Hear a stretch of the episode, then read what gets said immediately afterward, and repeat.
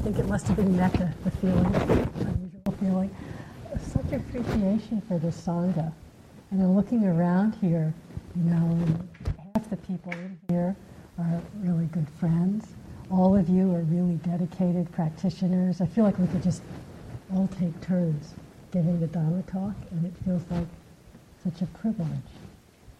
And when we were chanting the refuges and precepts, I just was flashing on how that's been going on for 2,600 years, just like that. And you know, there's a saying that if ever, for it's a saying, that if there was ever one moment where no one was practicing the Buddha sasana in the world, it would go out of existence. Not the truth, but the Buddha's teaching. And so that actively, with us sitting here practicing and, you know, committing to the precepts, the refuges really, we're like, I don't know, I just flashed back on all the nuns chanting in Burma and this feeling of it's the same as it's been for 2,600 years and how we're all part of that. And I don't know, somehow my heart just felt really full. And I wanted to share it with you all because sometimes you can forget that just sitting here slogging through the day. But it's a beautiful thing you're all doing, all of us.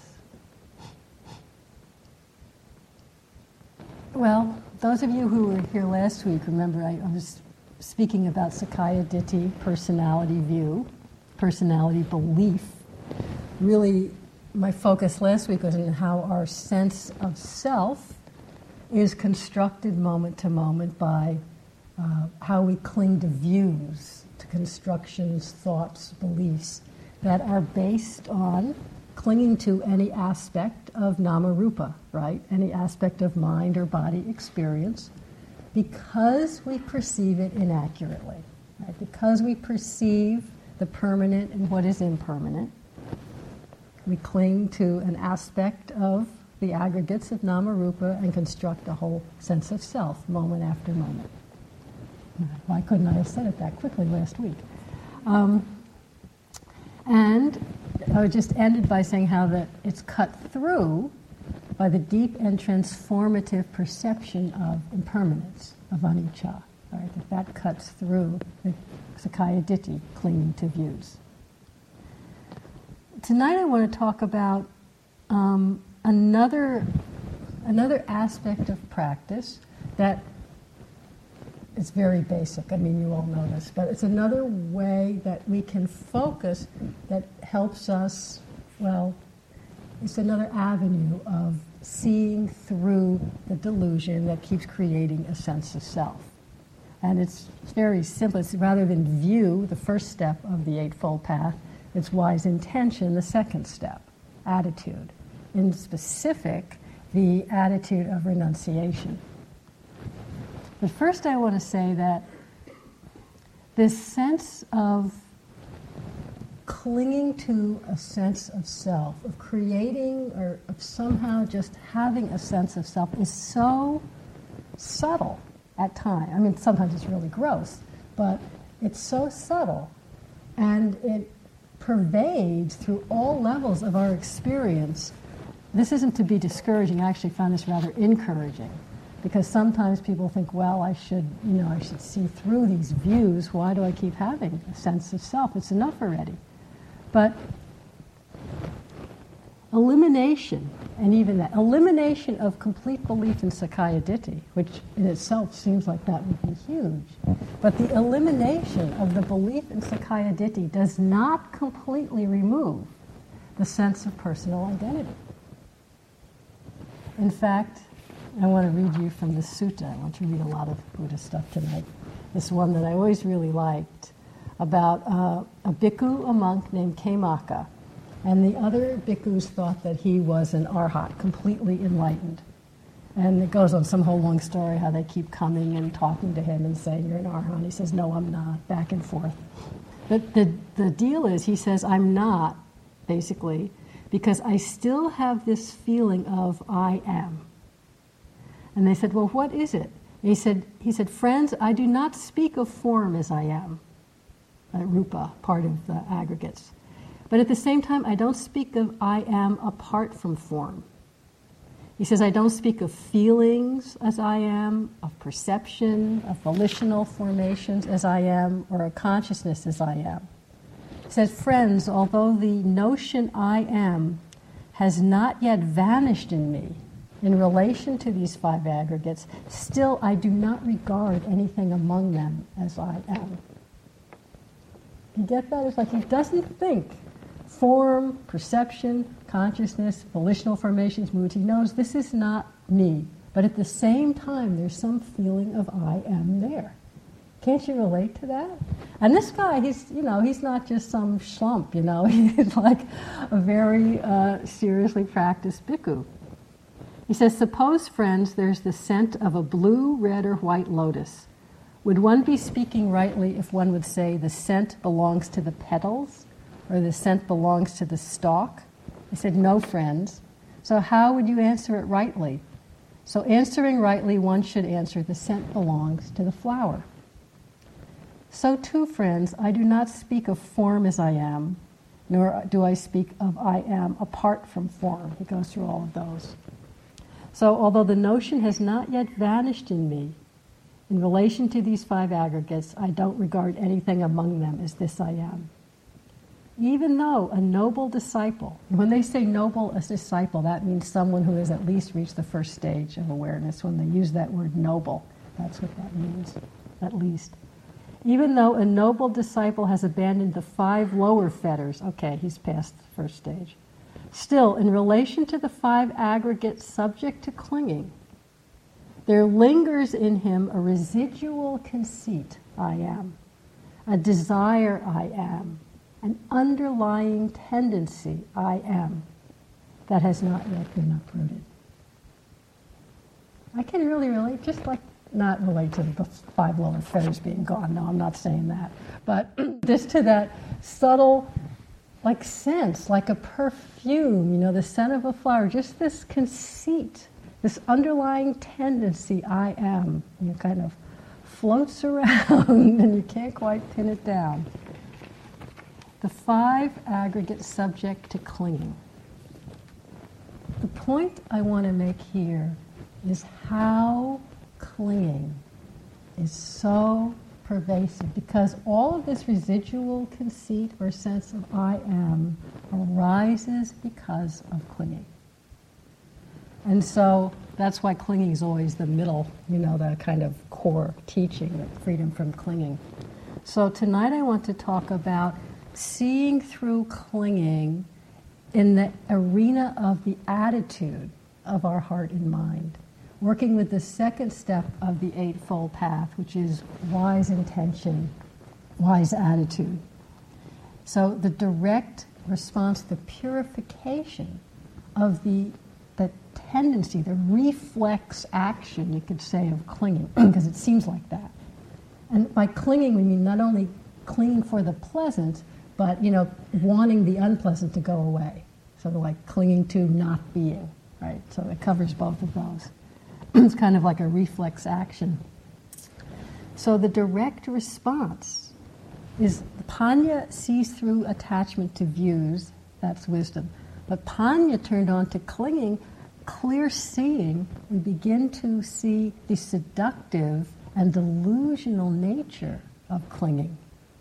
And the natural response is this shift, this purification of our attitude, you could say, where we put our trust, but of the natural response, the attitude of heart and mind, from one of greed, wanting, not wanting, to that of non greed, of a natural renunciation.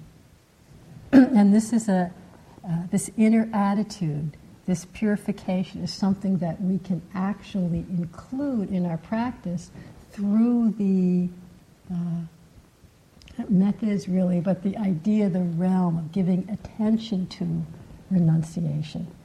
So, renunciation is both an expression of the spaciousness, the coolness, the peace of the, the fire of greed and clinging having gone out. And it's also a kind of a, a, a structure, a form of practice that we can cultivate to purify the tendency of clinging.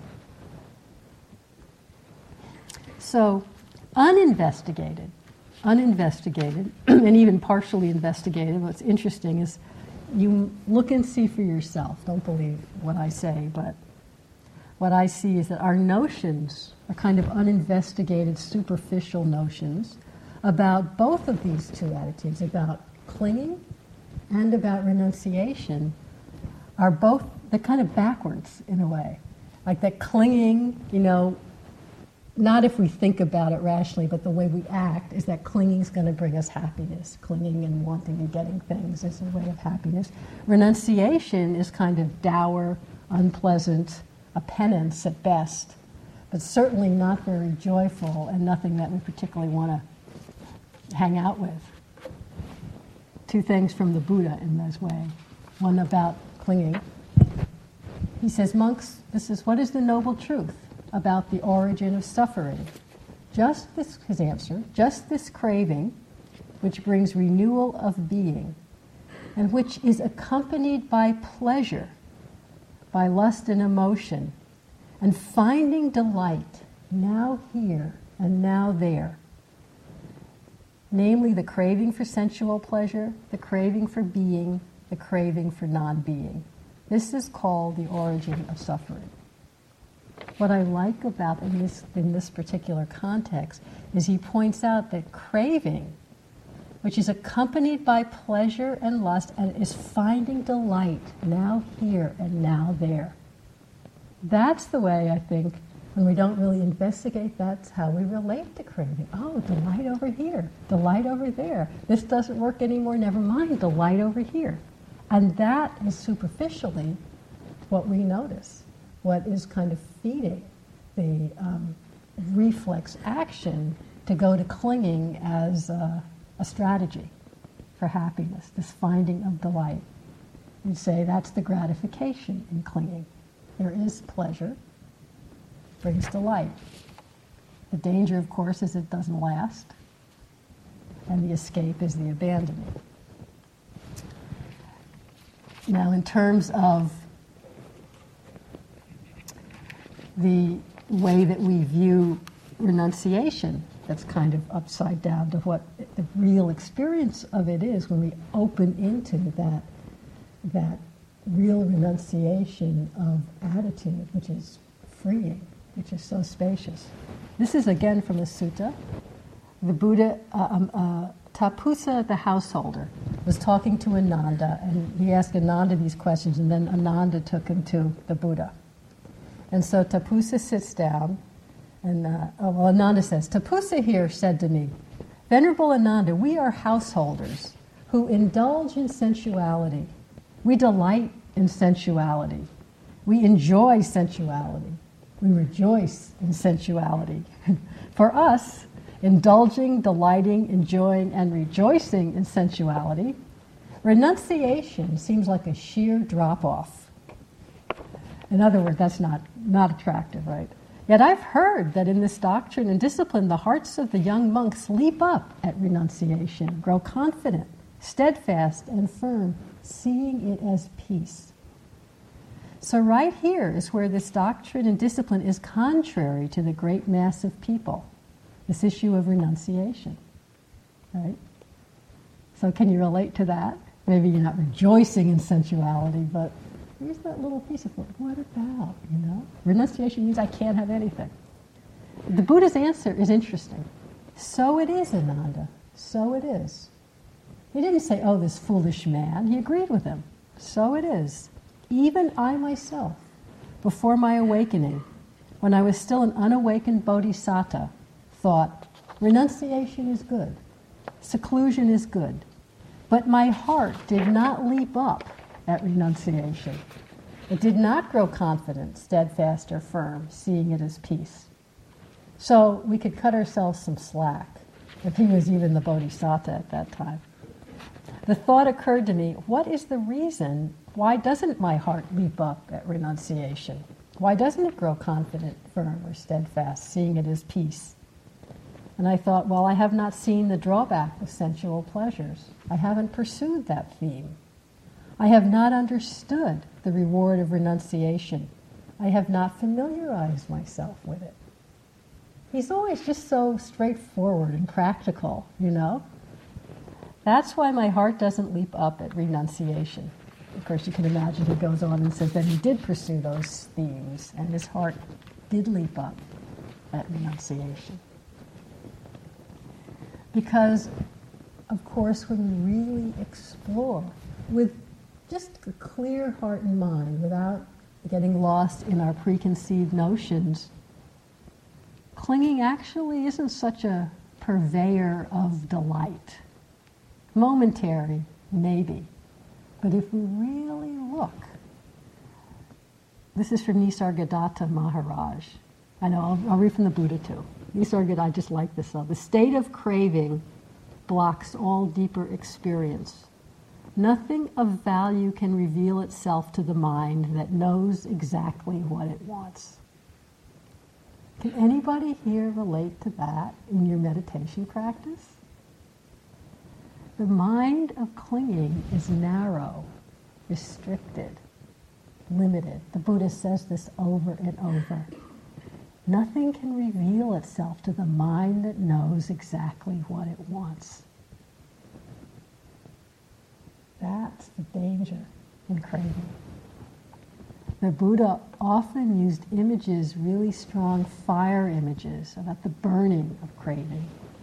You know the fire sutta where the eye is burning, the eye contact forms are burning, the air flame. I'm not going to read that one, but basically he's saying all our senses, all forms, contact is all burning with passion, burning with aversion, burning with delusion. It's not a kind of light, oh well, you know, let's just see how it goes kind of image. It's like, we are burning. And here's another where he describes, he's describing clinging. Actually, the name of the sutta is clinging. The Blessed One said, In one who keeps on focusing on the attractiveness of phenomena, in the five aggregates, craving develops. And this is very important. I'll say it again later too. This is unwise attention. Focusing on the attractiveness of phenomena develops craving, and craving then, as craving as a requisite, develops clinging. From clinging as a requisite comes becoming. From becoming, birth, then aging and death, sorrow, lamentation, pain, distress, and despair. You know that, right? The, the chain of dependent origination. The origin of this entire mass of suffering and stress.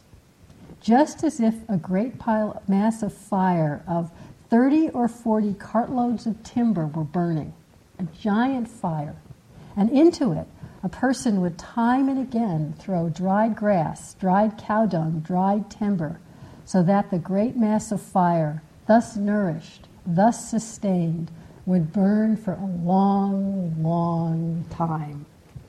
In the same way, one who keeps on focusing on the attractiveness, the allure of phenomena, craving develops.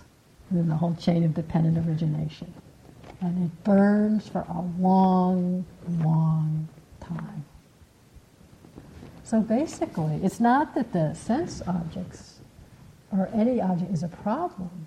It's that craving is just throwing fuel on the fire. Craving itself is the fuel for the fire that keeps us going. Renunciation, actually, rather than being a sheer drop off, rather than being a penance, rather than, you know, restricting and limiting our life. It's craving that restricts and limits and contracts consciousness, contracts the mind and heart. But renunciation, the inner attitude of non greed, the inner attitude of simplicity, of contentment, that actually opens up the space to be really awake, of non clinging, the coolness, mind and heart that's not burning with the fire of clinging, the spaciousness that actually allows for nature to reveal itself when the mind is not clinging. This is from Huang Po. This pure mind shines forever with the radiance of its own perfection.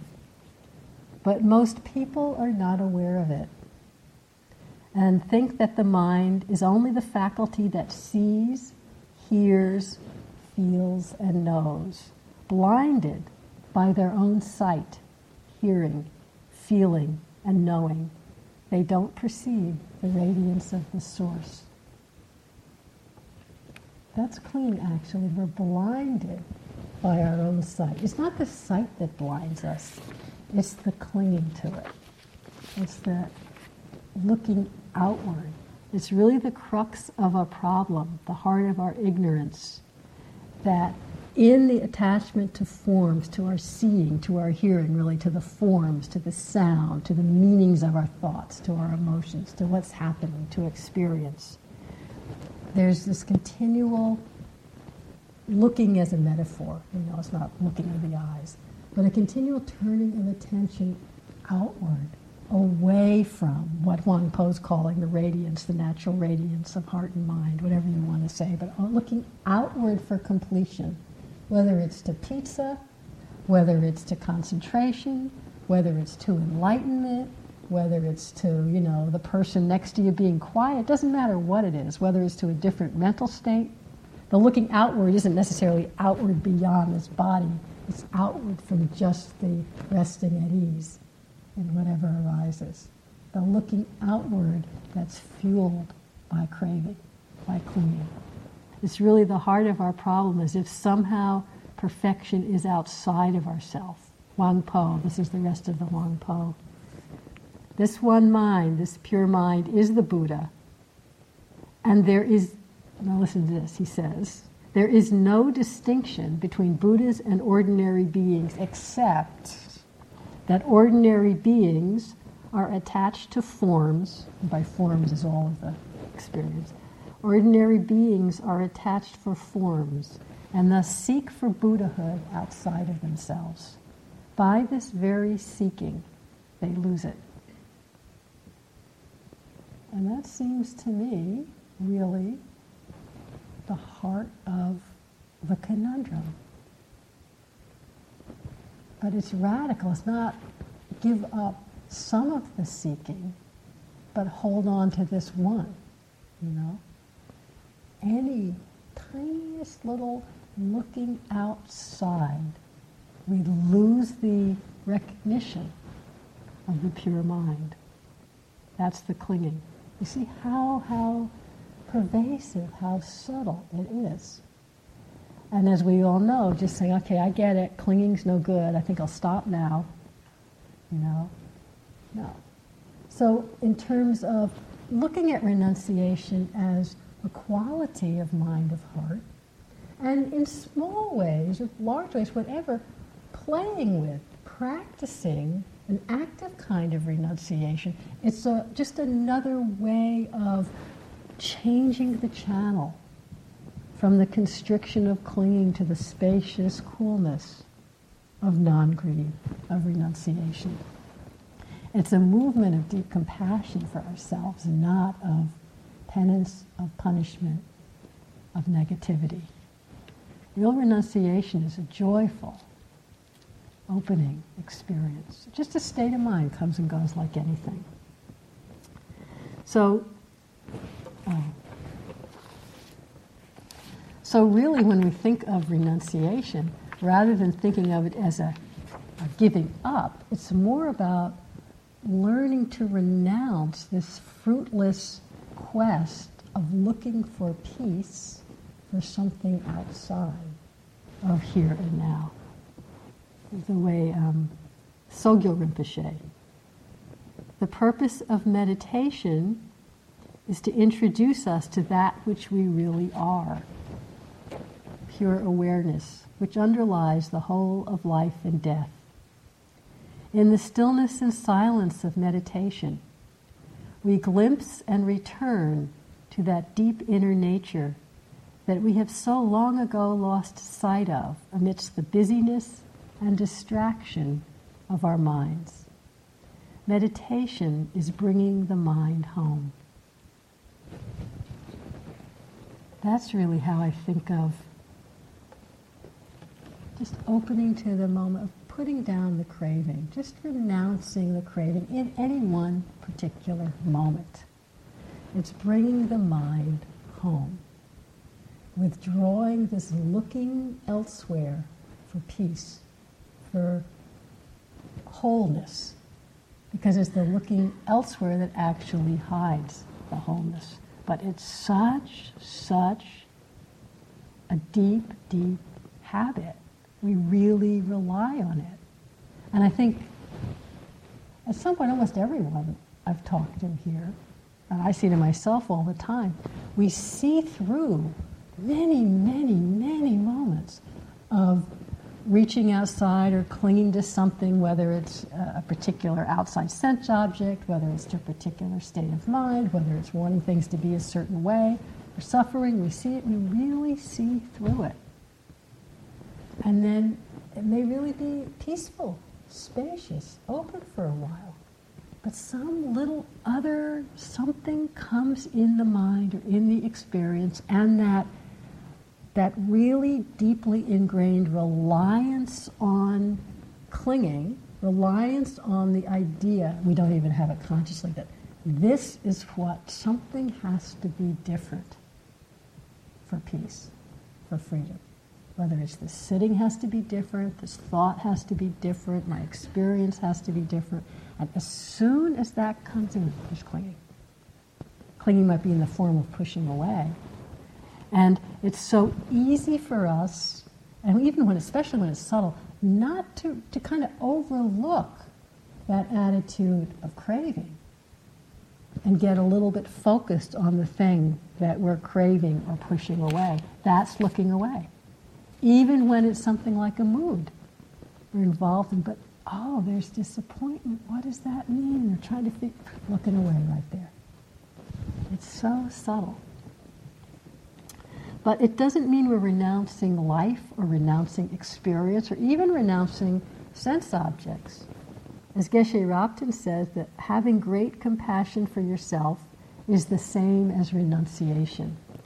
Because we're renouncing the delusion, the attachment that keeps one bound to samsara. So what I'm talking about here renunciation, is really this inner attitude, just a willingness to notice the attachment. And you can't necessarily stop it, but we can at least renounce buying it wholeheartedly. And the inner motivation of renunciation is, I think, is my opinion, more important than the outer form. The outer form can support us. Know, I'll talk about that some. But I know it's possible to live very simply or to be practicing very austerely. I know it's possible to be an ordained person and be completely filled with attachment to the form, with pride or arrogance or complete self judgment, which is really the same thing, one or the other. It's possible, although it is hard, to be living a completely immersed worldly life and not be clinging. It's harder. It is harder. Just because stuff happens so fast. But it's really all about inner attitude. What's in the mind? What's noticing? So, as I was saying, we get so habituated to looking away from, almost like one of the ways it feels is, is um, something will make me feel happy when things are unpleasant. But sometimes when things start to get spacious and quiet, that sense of, again, it's a superficial sense of, of an emptiness, of something lacking, of something needing for completion, and looking out for that. And it's a reflex habit, you know, whether it's for sense experience, you know, just the five senses, whether it's to mental experience, emotion, whether it's to, as I talked about the other night, ideas and views, views of self. It Doesn't really matter what to. So, our practice of renunciation is really a conscious choice for our happiness, and it's a conscious choice to kind of break this habit, to consciously see what the mind is doing and the constriction and the burning that clinging brings, and the peace and the space and the joy that a moment of renunciation can bring. It is, it is hard because it's such a habit for our mind to face away from itself, and things happen so fast. This is Ajahn Chah. He's talking about the flood of sensuality. Kamogha, the flood of sensuality. He says, We are sunk in sights, sunk in sounds, in smells, in tastes, in bodily sensations, in mental activity. We're sunk because we look only at externals, we don't look inwardly. And there's so many, they happen so fast. As Tsoknyi Rinpoche goes on to say, our mind faces away from itself. Our attention, our mind bends towards whatever we experience sight, sound, smell, taste, texture, mental experience. Our mind leans toward. The attention is completely caught up by what's happening, and then we get into thoughts about it the future, the past, the associations, you know, and then we're gone. Out of that comes views. But it's this tendency to lean out. And then how that leads even more to craving is that unwise attention that I spoke about. And play with this in your practice. When we notice something pleasant, whether it's an image in our mind, something pleasant we're eating, a pleasant emotion, a pleasant sitting, doesn't matter what.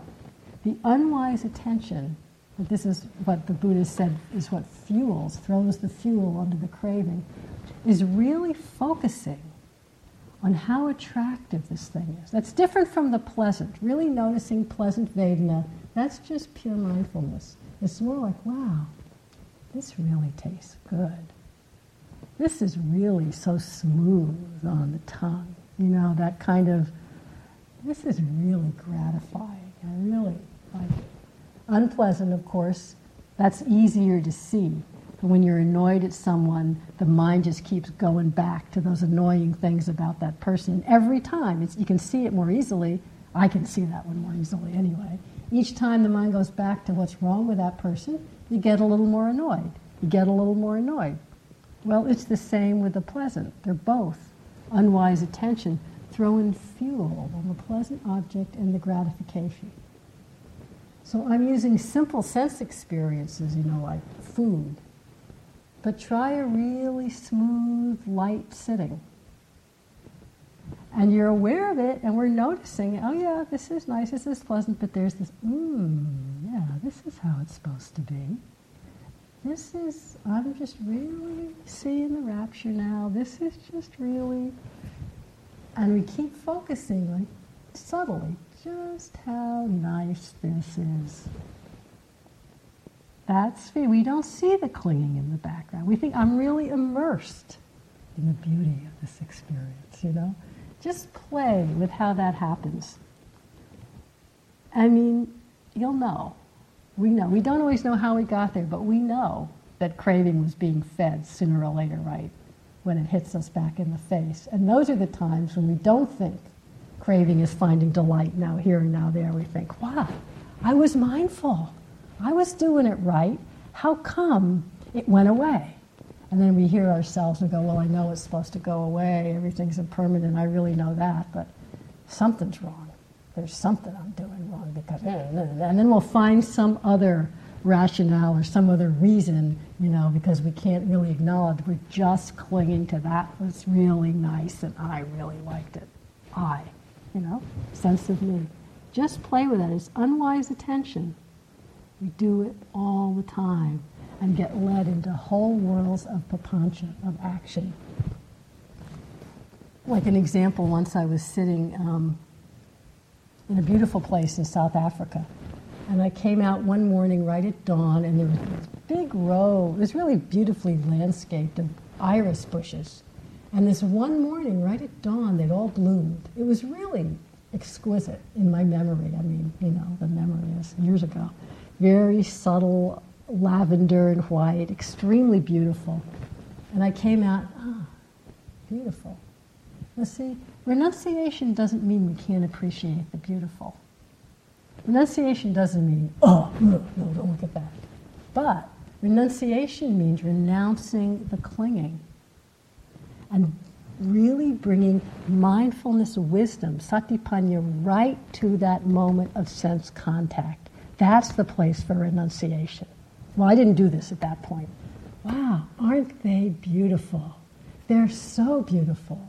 The pleasant feeling in my body, I'm all liking that. They're so beautiful. And then it, you know clinging is going on because it leads to papancha of mind and proliferation of action. My mother would love to see these. She's such a gardener. I wish I had a camera, but I don't. But maybe my friend sitting over on the other side does have a camera. I ended up running around the place, looking for my friend, bothering him on his retreat, getting his camera, trying to take a picture. Which, of course, when you look at the picture, it doesn't show anything, you know, it just shows some green leaves. Well, I wasn't appreciating the beauty of those irises anymore. I was running around, you know, like a nut, trying to hold on to it. That's just simple, but that's how the craving leads to complexity, leads to papancha, makes our lives so complicated. The renunciation isn't, I'm never looking at a flower again. The renunciation isn't cut down all the irises so we don't, you know, God forbid, get tempted. It's bringing in satipanya, mindfulness wisdom, right at that point of contact. Oh, it's beautiful. You feel the energy going out. Or it's awful. You feel the energy recoiling. Oh, it's like this. That's really the essence of wise attention, of renunciation, right at the point of contact, understanding it. This is the Buddha. For some people, contact, the point where sense plus object meet, If you've been right there, that point of seeing, the eye, the iris is seeing, is enthralling. Contact is enthralling. And so these people are washed by the tides of being, drifting along an empty, pointless road. Nowhere is there any sign of broken chains. But others come to understand their sense activity. And because they understand it, the stillness fills them with delight. They see just what contact does, and so their craving ends. They realize total calm. Sounds beautiful, doesn't it? Doesn't sound so harsh or kind of penance or a restriction of life. Restraint at the sense doors. First is satipanya, mindfulness wisdom at the point of sense contact. When we're able to do that, great. You know, it doesn't have to expand any further into clinging into papancha. In that moment, that's a renunciation of the clinging, of the looking outside, of the looking elsewhere for completion. That's something that the space, the structure of a retreat, the simplicity of a retreat helps us do. All of you have chosen to come here. It's a huge form of sense restraint, of renouncing complexity, renouncing having things your way, renouncing getting the meals you want, renouncing a lot of things, you know, being with your family, whatever, to be here.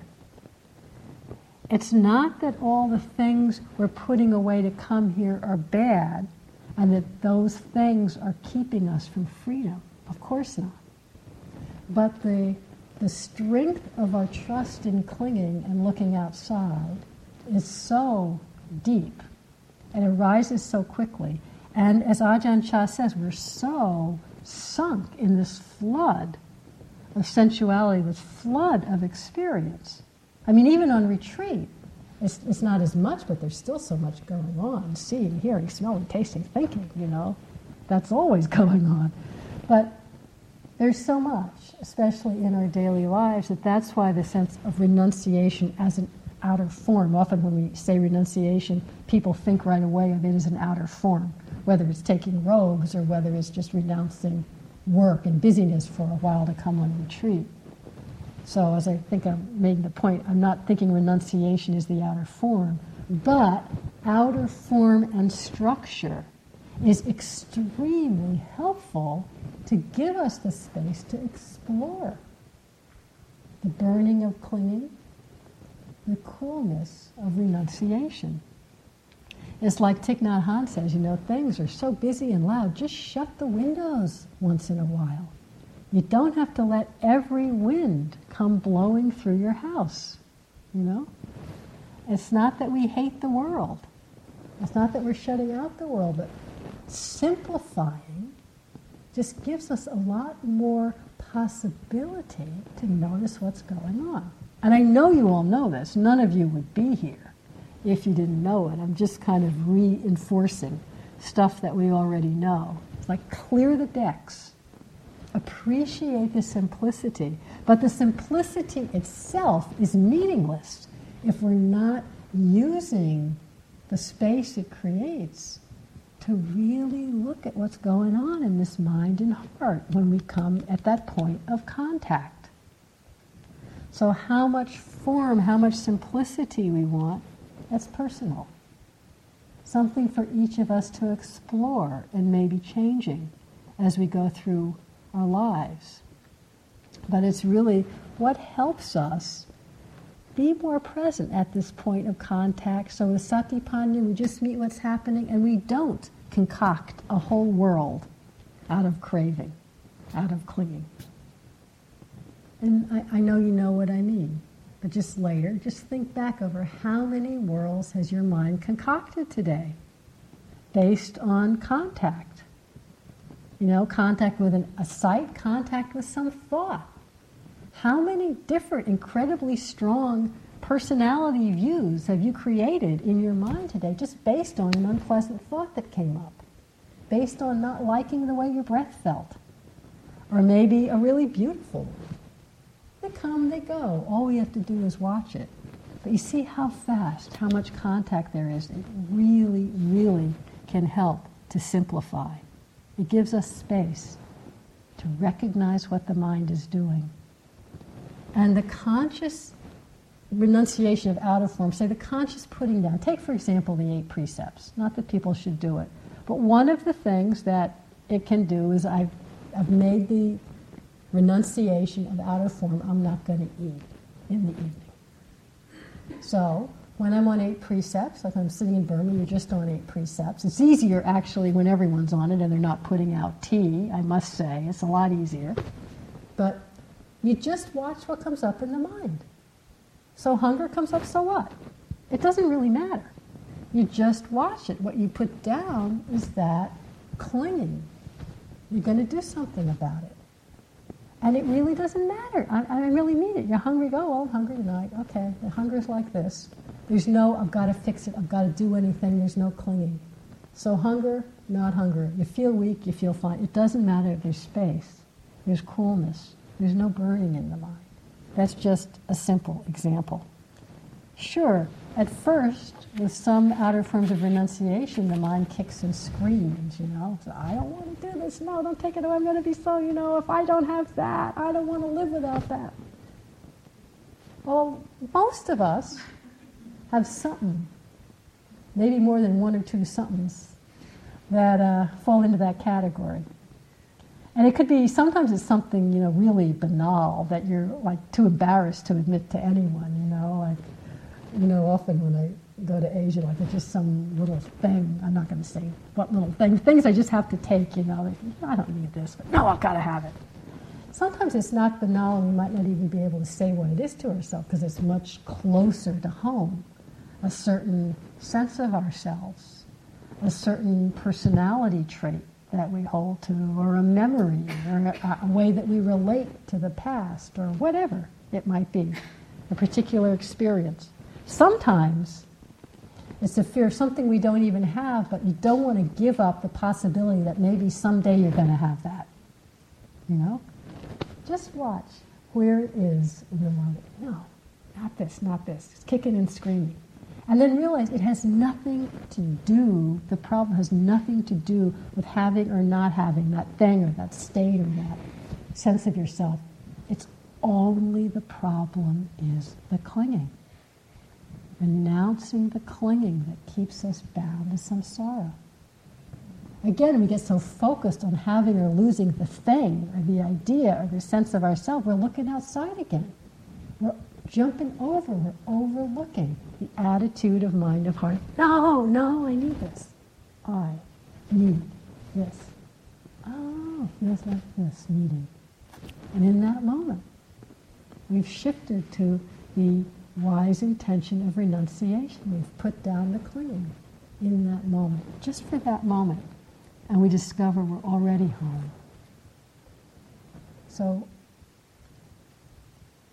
I mean, there's the larger renunciation of form in this particular tradition of people who take robes, nuns or monks. I myself lived for about a year as a, uh, a precept nun in Thailand. And it's true, my mind was kicking and screaming for a good two months. And uh, everything that came in my vision, aversion, aversion. And I mean, it was my choice, right? No one held a gun to my head. But it really, the mind, you know, doesn't just say, yes, the coolness of renunciation, I'm so happy. But by the end of that time, you know, I'd adjusted to the life in Asia, I'd adjusted to a lot. I felt like everything was wonderful. But the simplicity of that life really suited me. And the sense of space in my heart and my mind, the sense of ease, the sense of joy. Of course, I probably exaggerate it in retrospect. You know, we can't trust our memories. But I do know it's true that I was really happy the last few months of that time. And it's given me uh, a really strong appreciation of the beauty and power of simplicity externally to just reinforce the possibility to recognize the simplicity internally. Again, it's not that we have to have the simple external, it's just easier to turn around and bring the mind home. Or recognize it's really already at home. So just have a look for yourself. The mind does kick and scream, like Tapussa the householder said. We rejoice in sensuality. We don't even like to think about renunciation. But that's because you don't know what it is. You don't know how happy it really is. But I think also why monks and nuns are really so honored and respected in Buddhist countries is by uh, kind of tradition of the householders really uh, have a great respect for the level of external renunciation that's required. And the longer you live like that, in some ways, the bigger the renunciation, the harder it is. For me, I knew I wasn't going to live like that all my life. You know, so there's a way in the back of I don't have this now, and that's fine. And craving doesn't come up, but you have the little you know, the little out in the back of the mind, but I know next year, so it's not like I've given it up forever. You know, I didn't have to look at that. Although that's just a thought, because who knows what's going to happen the next moment. In some ways, our practice, just our moment to moment mindfulness, samadhi, whichever one you're doing, practice, each moment that you simply come out of a fantasy and feel the sensation in the foot. Each moment that you notice, disappointment is taking you away. Oh, disappointment is like that. You come out of the identification, out of the wanting, and you just are aware with mindfulness. Each moment that we come out of a story, that we come out of a criticism, out of a space out, and just, oh, this is what's happening right now. In a way, each, each moment of that is the hugest renunciation of all renouncing in that moment all your self images, your self ideas, your holding to fantasy, your constructions, your concoctions, your Sakkaya Ditthi. Just for that moment, it's like, ah, just this. In that moment, just for that instant, you've put down all clinging, all looking outside, all feeling of incompleteness and needing something else, all sense of self. Ah, just sensations of pressure tightness, calling it breath. Feeling of self judgment is like this. I know, it's so simple. It's like, yeah, fine, right. The next moment, okay. The habit of clinging arises again. The concocting a view, concocting a story, it arises again. That's okay. But notice those moments of renunciation. We're already home. It's not that we got rid of something and created peace, it's that we just turned around and saw, ah, oh, peace is already here. And I'm not lost in clinging. And I'm not feeding that fire with cow manure. That's what it feels like usually in this cow manure. All right. Anyone can renounce things, people, places, or lifestyles. Okay, we're already at a high bar here, right? Anyone can renounce that.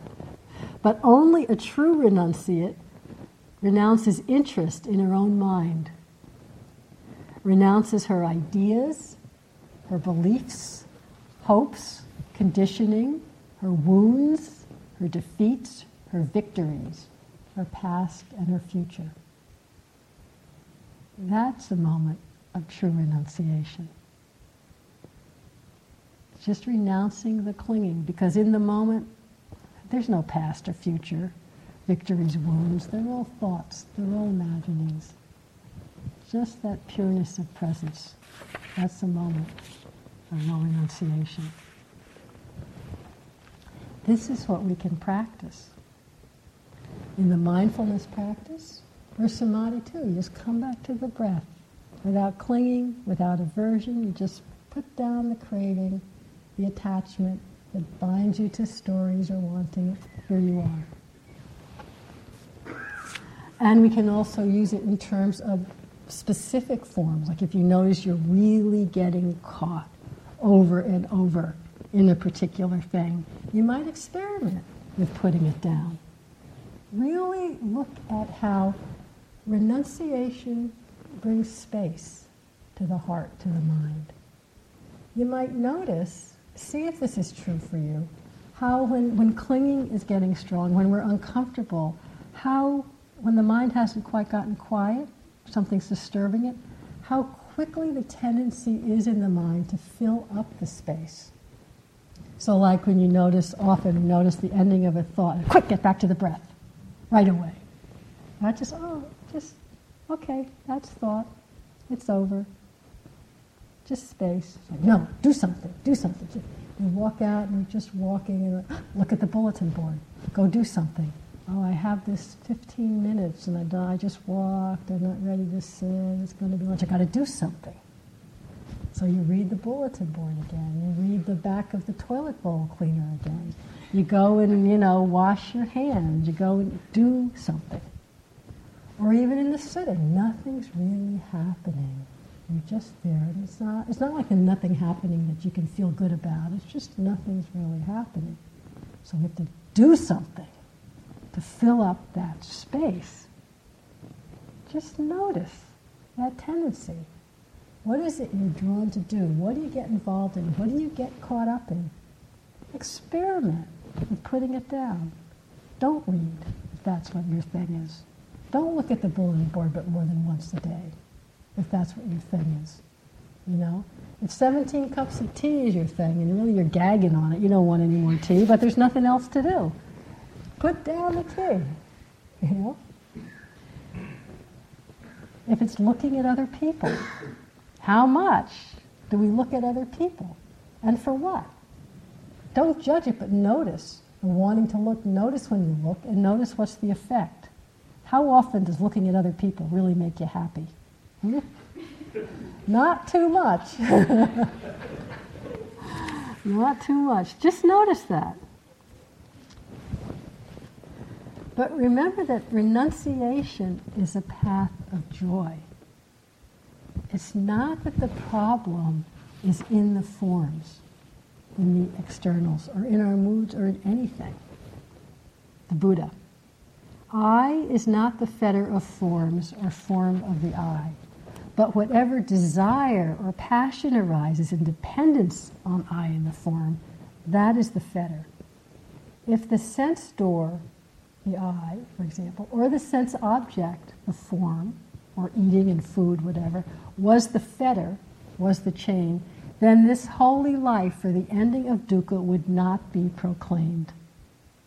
Wouldn't be possible. There is an I in the Blessed One. Right? He's saying, I have an I. The Blessed One sees forms with the eye. Yet no desire or passion arises in the Blessed One. So the Blessed One is well released in mind.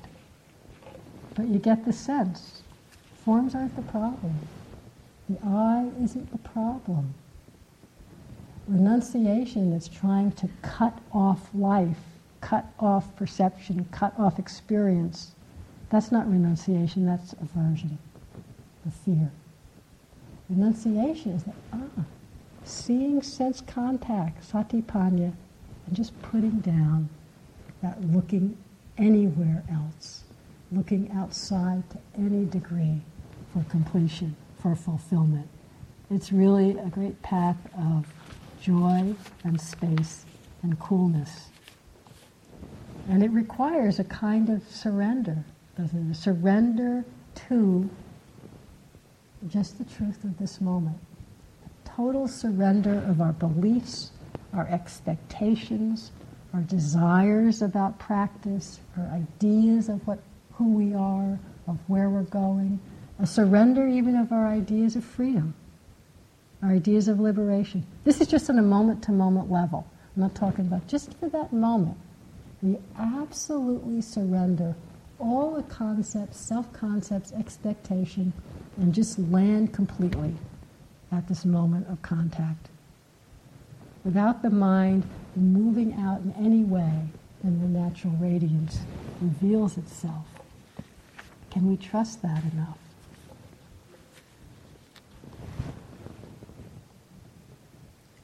Just the more we recognize the burning nature and the futility, really, of this searching outside for the peace that's already here, the more the heart and mind naturally inclines to the spaciousness, the coolness of letting go, of non greed. Or as Ajahn Amaro calls it, the peace and ease that is the natural peace and ease of the mind and heart. So, can we just rest in the peace and ease that is the natural peace and ease of the mind and heart? That's what renunciation opens us up to. So, I just want to end this little poem from one of the nuns in the time of the Buddha. Mittakali was her name. It said she got turned to the Dharma when she heard the Buddha give a discourse on the Satipatthana Sutta. And it says, up until this point in her life, she had the reputation of being a very difficult person, angry and self centered. But when she heard the Satipatthana Sutta, it changed her, changed her. She put a great sense of commitment into her life as a nun.